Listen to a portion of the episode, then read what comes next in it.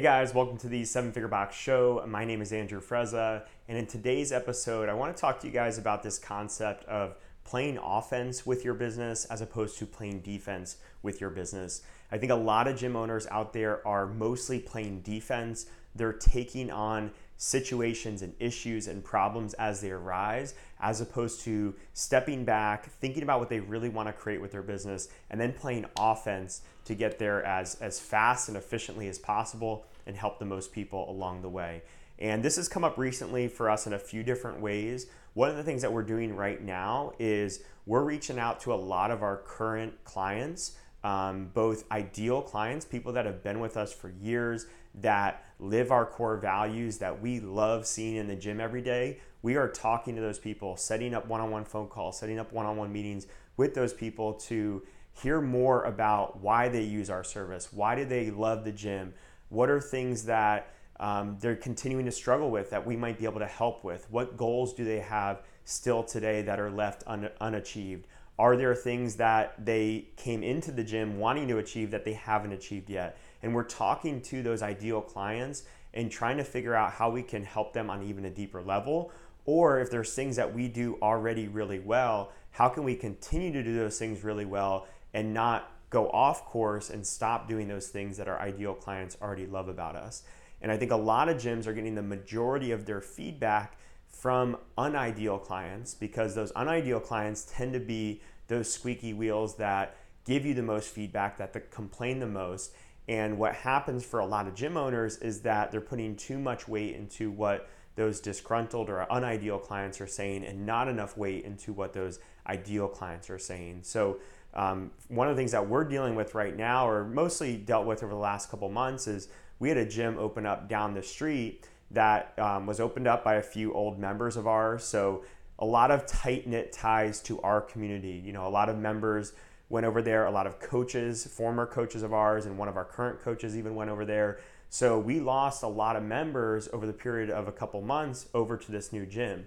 But this gym is very different from us. They are an individual design gym, they are an open gym based gym. They don't run classes. So it's very different concept from what we do in the fact that we are very class focused. One of our core values is the class comes first and we we want to always prioritize the class experience above all else and we don't even actually sell open gym memberships if someone wants to do open gym um, they have to have a regular group class membership because um, we still want every single person participating in group classes and then if they do open gym they could either do it before or after a class they take or they have to come to exclusive open gym hours. But with this other gym opening, it would have been really easy for me to look at those 20 or 30 people that left our gym and to try to talk to each and every single one of them to say, well, why are you leaving our gym? What did we not do for you that you know you feel like you have to leave and you have to go somewhere else? And for a few of those people, I did ask them those questions. I did want to talk to them because I felt like they were people that uh, were ideal clients of ours that we really could help. But a lot of them I made the decision not to talk to because I didn't want to put enough, too much weight into what people that were leaving our gym were saying and not enough weight into the people that were already happy with our service and already loving us and hearing what they had to say. So I'd encourage you guys to think about the feedback that you are getting at your gym right now, or the feedback that's coming to you, the feedback that you're paying attention to and listening to who is it coming from? Is it coming from your ideal clients? Is it coming from people as they cancel the gym? What systems and structures do you have in place to gather feedback? And is it always sort of voluntary? If it's always voluntary, then what's going to happen is the people that uh, tend to be the loudest, the people that tend to complain the most, are probably going to be the ones that are providing you the most feedback. And then the adjustments you make in your business are going to be more of those defensive moves. It's going to be more of the problem solving and trying to put out fires rather than going on offense and figuring out how you can serve your ideal clients as best as you possibly can. And when we think about playing offense versus playing defense, it actually gives us the opportunity to see problems as opportunities as opposed to just seeing them as problems. So, another situation that happened for us recently is in one of our coaches' meetings, we were talking about uh, someone that was late to class and a situation that happened with a member where that, that athlete was late to class and the coach addressed it and it didn't really go that well in that class setting. And what happened was I ended up being the one to address it myself, talk to this athlete outside of class. I gave him a phone call, we texted, and the way I approached the conversation was not even to talk about the issue of being late or the interaction that happened with this other coach, but talking about how we could help that athlete do better in the class environment, how we could help that athlete achieve their goals even better. Asking that athlete, actually, that's where I started, was talking to the athlete and asking that athlete questions of what are they trying to achieve right now? What are their goals? How can I help them get back on track? Because this was an athlete that has been on track before, they have been in shape before, but work got busy, family life got busy, and this person was off track. And actually, the day that they were late, it was just a set of circumstances that threw them off track. And it was really that single interaction that they didn't handle well. It wasn't that they were really a, a, a chronically late person or a chronically bad member.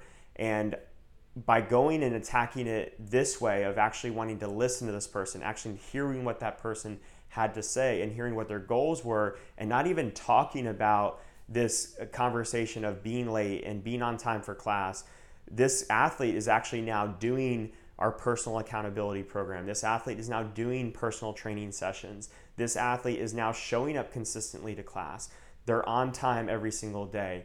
This is an athlete that's rededicated themselves to the process because we saw that problem as not the problem of itself and not seeing the symptom of it, but what is the deeper issue here? Why is this happening? Why is an athlete who was committed before not committed right now? And how can we get that athlete back to being committed again? So, one of the ways that I think you guys can play offense, and we'll kind of distinguish this between a member that's unhappy who's canceled, right? You may want to hear that feedback, but you have to take that feedback with a grain of salt, versus someone who was an ideal member at one point, was consistent at one point, but hasn't been attending that often if you guys go into your membership softwares, you guys should be able to find your low attending students from the previous weeks, the previous months. Look at that list and reach out to those people. Talk to them about why they're not attending, why they're not hitting their goals. Um, this is something that you can do right now, right? We're dealing with the coronavirus situation across the nation, across the world, and there's not a lot in our control right now. But one of the things that we can control is talking to our current members, investing in that relationship, and seeing how we can continue to help along the way.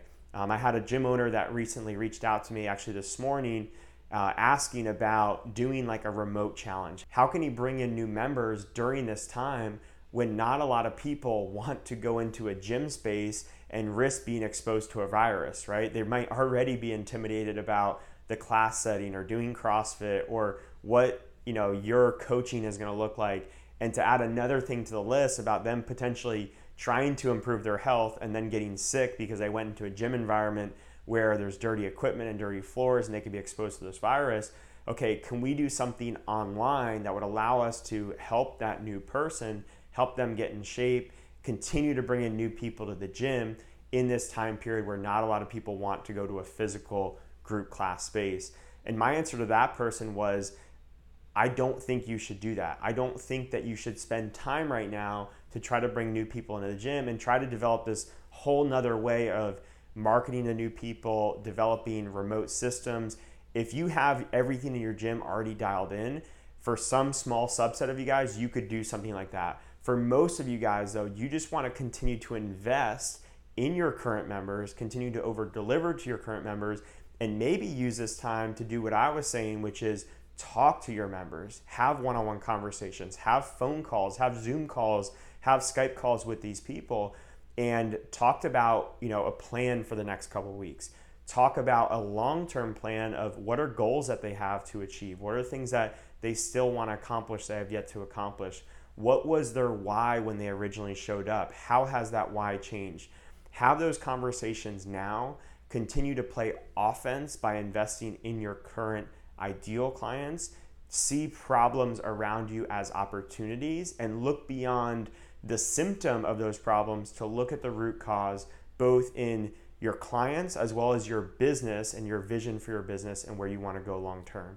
So, hopefully, this episode was helpful for you guys. Just a couple random thoughts that I had as it relates to ideal clients and playing offense in your business. And if you guys have any questions, as always, feel free to reach out to me, Andrew at CrossFitPalmBeach.com, and I'll talk to you soon.